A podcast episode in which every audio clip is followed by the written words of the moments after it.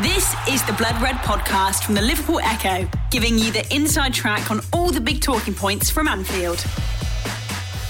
Hello and welcome to your latest Blood Red podcast from the Blood Red channel with me, Matt Addison. Alongside me is a football finance expert in Kieran Maguire from the University of Liverpool. And with coronavirus taking hold across the globe, we thought it was a decent chance to get the best sort of interesting topics from him in terms of how that will affect Liverpool Football Club. And of course, with health being the priority first and foremost, the economy is also set to be impacted too, though. So, Kieran, uh, welcome to the podcast. Thank you for, for joining us once again. What is no doubt a, a busy time of the year for you at the moment. Uh, how are you? I'm I'm very good. Uh, yes, you're right. It has been uh, uh, it has been fairly manic in terms of dealing with um, media requests. But you know, here at the university, we're we're delighted to talk to to everybody. We, would much rather be talking about more positive news, but uh, clearly these are exceptional times they certainly are exceptional times, and it's not just in, in this country; it's uh, across Europe and, and further afield as well. That, that coronavirus has sort of taken hold and and put us into an uncertain period. We, we don't know for sure when football and, and indeed normal life is going to resume. But uh, in terms of the football sort of scenario, which is, is what we focus on here on Blood Red, We've seen obviously Liverpool this week go out of the Champions League, but UEFA will be meeting later in this uh, in this week to, to discuss the, the future of that competition. And uh, I mean, first and foremost, what do you think is, is the most likely scenario to take place there, and, and how would that potentially impact the, the teams who remain in it? Well, I think there'll be a lot of pressure from the the teams um, in the competition, but also from domestic leagues to get uh, get, get uh, competitions completed this year. And I think the, the, the issue which has to be sacrificed uh, in order for that to take place is the Euro 2020 championships themselves. I don't think you can realistically expect um, uh, matches to resume on the on the 3rd of April. I think that was just the Premier League and the EFL buying a quick bit of time um, to see how issues developed. Um, so there, there will be huge anxiety amongst clubs who are a competing in the Champions League and the Europa League this season, but b those clubs who are you know in, in the leading positions in their domestic leagues for whether or not they're going to qualify for next year's competition.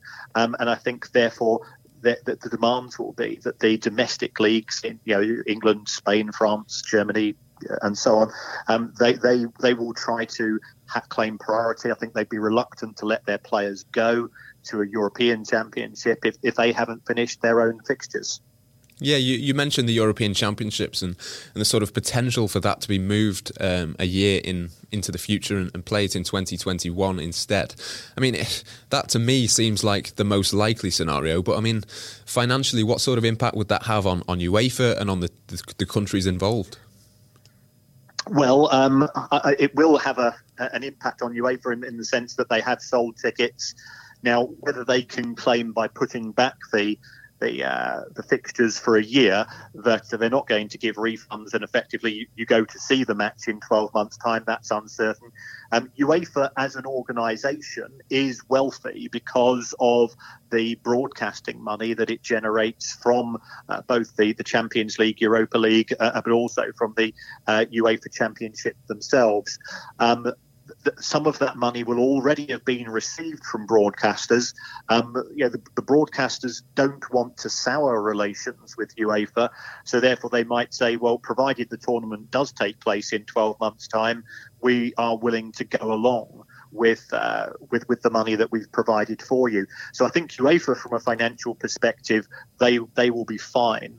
Um, I'm, I'm, far more concerned about things at a domestic level um, in, in respect of, of clubs, especially those in the lower leagues. Yeah, I mean, obviously you mentioned domestic football, and, and Liverpool in particular have a, a vested interest in that with uh, their current gap to, at the top of, of 25 points. And there's been obviously, uh, first and foremost, as we mentioned, health is is the most important thing. But from a fan's perspective, there's there's plenty of Liverpool fans considering what might happen if and, and when football does resume in terms of the Premier League title. Obviously, it's been so long since Liverpool won that. I mean I mean, it just just legally, there's there's so many implications if this uh, this season didn't get concluded. Surely that can't be the case. Well, I think you have to go through each of the options available and look at them from um, a legal challenge perspective, a cash flow perspective, and a sporting integrity perspective. Uh, and you know, as fans, you know, I'm, I'm I don't support either of the Liverpool clubs, um, uh, but. From you know, my view, Liverpool are the best club in the Premier League this season. Nobody will deny them that they warrant uh, receiving the Premier League trophy. But I think even if you were a Liverpool fan, it, there would be an element of a hollow victory to a certain extent if they were awarded the trophy on the basis of 29 games. So I think the priority of the Premier League would be for each of the clubs to complete a 38 match season. And if that takes us into the summer um, and into the period which otherwise would have been occupied by the uh, Euro 2020 championships, then so be it. Um, we, we, then get into the, the situation of, well, whether, the, whether those matches should take place behind closed doors or whether they should take place in, in front of fans. Now, clearly, the clubs and the fans both want to be have the fans at the matches, but it could be that from a public health perspective, that's not really feasible if we're um, still having to deal with uh, with the virus, and, and, that's posing a public health risk in which case the matches would take place behind closed doors. It would allow um, a 38 match season to take place, and therefore Liverpool would rightly be given the Premier League trophy on that basis. But also, I think a, a, bigger issue would be at the bottom of the, the league would be that you'd be able to determine who's going to be relegated. Um, and at present, it's it's three clubs out of six by the looks of it. Um, if if the league was stopped now, that would not be fair on Aston Villa because they've played fewer fixtures than some of their rivals. Um, so it, it, it, they would clearly mount some form of legal challenge, which would be very costly and could actually delay the restart of the Premier League itself. Um, so I think those would be the preferred alternatives. Yeah, we, we get the matches finished, however long it takes.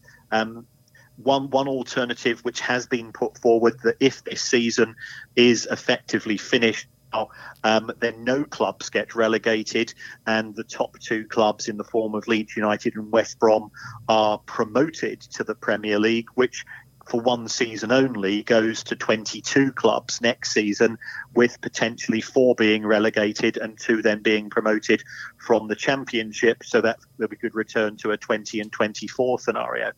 Um, you know, that has that's probably the least bad of, of the alternatives um, in respect of um, not being able to finish this season. Uh, but until we, we know about the spread of the virus, um, and the, the continued impact that it's having on on public health and also the provision of services um, to the to the population as a whole. Um, I, I, think it's going to be an awful lot of conjecture that there is no way that football is going to return on the third of April as, as much as I think it's wishful thinking on, on behalf of some fans and some administrators. Um, that decision was made purely just to, to buy the, the Premier League and the other authorities a little bit of a breathing space. Yeah, I mean, one potential option that, that has been discussed is is that the league is voided, and as you say, that's that's highly unlikely to take place. But if that was to be the case in, in a completely hypothetical situation, you'd imagine that the, the major broadcasters who've paid so much money to, to broadcast this football would then want their money back, and, and that would be a disaster for even even clubs at, at the top end of the Premier League, wouldn't it? It, it certainly would be far from ideal.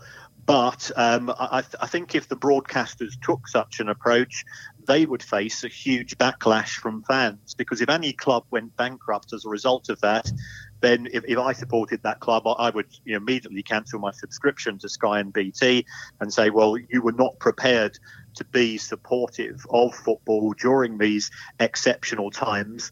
Um, and therefore, why should I give you any financial support myself?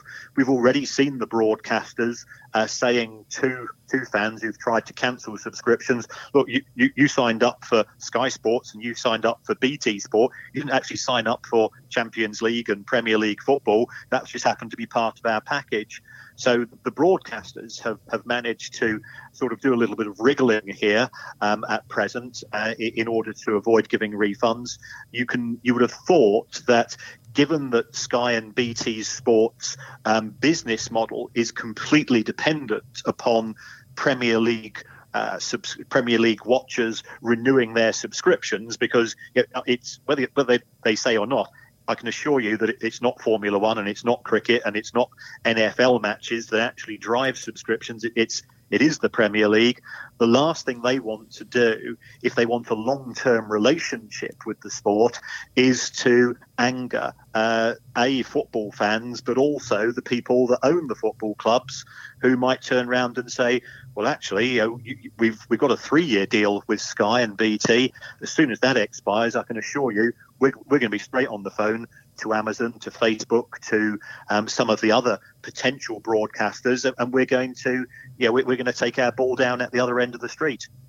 Yeah, I mean, it, it's certainly a worrying time for, for some of the clubs, but as you say, a, a highly unlikely situation. And uh, it's certainly uh, an uncertain scenario for, for certain players as well. Certainly at Liverpool, Adam Lallana's contract is, is set to expire on June the 30th. And I mean, if the season isn't finished by then, not just him, Willian at Chelsea, Jan Vertonghen at, at Tottenham, there's lots of players around the Premier League and indeed around Europe who, uh, who could be thrown into uncertainty as well. I mean, do you have any idea what might happen there? Well, it, it, could be that there's uh, an agreement between all of the football clubs, and, and they might go to the PFA and FIFPro and say, look, European football this year is going to be extended till the, the 31st of August or the 31st of July. And therefore, what we want to do is we're going to put through an edict that every player's contract is extended for one month or two months. Um, so, from the player's point of view, they will still be earning money, which clearly is, is important to them. Um, and then there'll be some form of uh, new transfer window created, which will then kick in at the end of whatever the domestic season program is going to be. Yeah, I mean, you, you mentioned the transfer window as well. That's, of course, been been thrown into doubt. Do you think, in terms of, of transfer fees or, or anything like that, there might be some sort of implications depending on, on when the season restarts? Or, or do you think clubs will, will try and be as sensible as possible and, and keep things as normal as possible despite what's happened?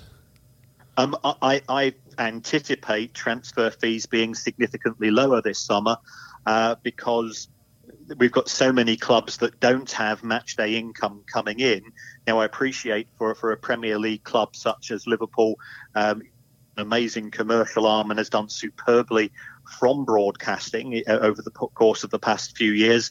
That um, it, it's not their their prime source of income, but it still brings in uh, you know 70 or 80 million pounds a year.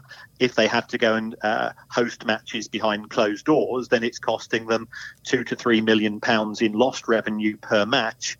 Um, so that is going to hit their budgets. Also, they, they won't have the, the money being generated from ancillary uh, activities. So yeah, there's no stadium tours uh, taking place at present. They're not they're not uh, probably hosting uh, sort of commercial events and uh, you know parties and weddings and so on, uh, because either they're being cancelled or, or, the clubs probably made the decision that uh, we don't want such events taking place because of the increased risk to our staff uh, in respect of the coronavirus. So clubs clubs are have will have taken a financial hit, and therefore I'd expect that to flow through into the transfer budgets for next season.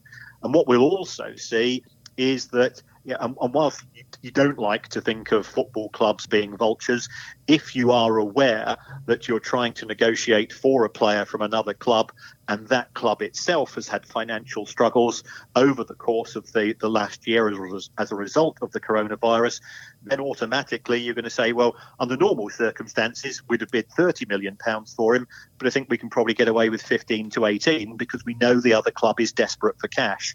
So all of those elements, I think, will lead to, whilst I think that the number of players could potentially be just as high as ever, I think that the, the total amount spent in terms of fees is likely to decline.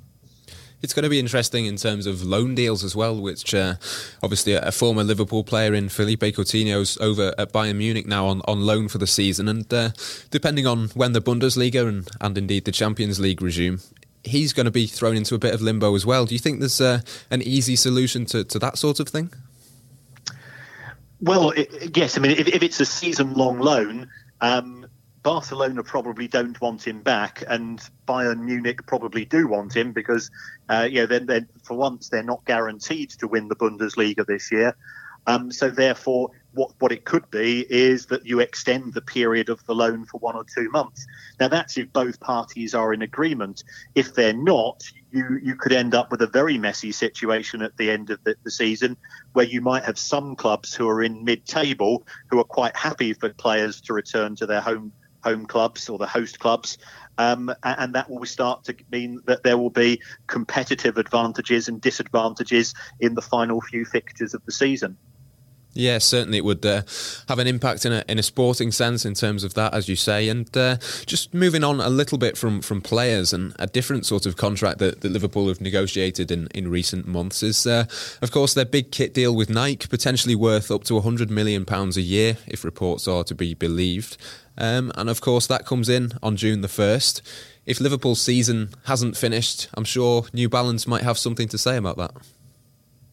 Well, I, I, I think New Balance won't be happy, but I think New Balance will also have to take a pragmatic uh, approach to this. They know that fans won't be buying kit um, you know, over the course of the next few months because everybody's aware of uh, a, a, new uh, Nike deal coming through, and, and, therefore everybody wants to have the most up to date kit. Um, so I, I, I, can't see a major issue there. Um, clearly, Nike will be uh, disappointed um, if, if, the if the virus continues, because this would have been a flagship launch for them for the summer of 2020, um, and if it takes place during a period where uh, public gatherings public gatherings are still very restricted. Clearly, that's going to impact upon sales initially. Although once you know, we're all crossing our fingers here, we're, we're all assuming that some form of normality will return. I think we've got to, to work on that basis. Um, you know, once the season starts for for 2020-21, um, I'm sure sales will rocket. Yeah, I mean, I, I, believe the the Nike deal that Liverpool have negotiated is sort of a thirty million pound sort of base figure, but then the rest of that money is dependent on on sales. I mean, would you anticipate that that Liverpool more than Nike are going to lose out if, if that is the case. If, if you know if this coronavirus continues, are, are people going to be buying less shirts, and, and, will that have a big impact on Liverpool's finances? Um, will people buy less shirts? Yes, I think there will. Uh, that will be the case, and the reason for that is that you know we we live in this football bubble, but there are dozens and dozens of other industries um, in the UK who are suffering very significantly um, as a result of what's happened just over the course of the last week or two uh, in terms of uh, travel, hospitality, entertainment.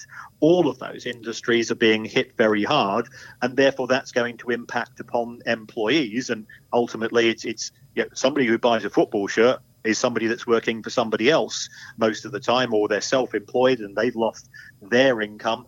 Um, so what we will see is that the the economic contraction that's likely to take place as a result of the um, of the coronavirus will impact upon uh, fans' ability to dip their hands in their pockets to buy the shirts. You, you would hope that uh, that Nike would take this into consideration when pricing the shirts. Um, but clearly, you know, they, they've done their sums on the basis of getting top dollar for their product um, out. Uh, they might have to do a bit of a reconsideration, even if it's for one season only. Yeah, I mean, it's going to be a, a, real interesting time, both on and off the pitch for Liverpool, if and when football does return in the next few months. Uh, but Kieran, thank you very much for your time. We really do appreciate it here on Blood Red. You're welcome. And we'll be back with another Blood Red podcast for you very, very soon. In the meantime, though, thank you very much for listening, and we'll see you next time. You've been listening to the Blood Red podcast from the Liverpool Echo.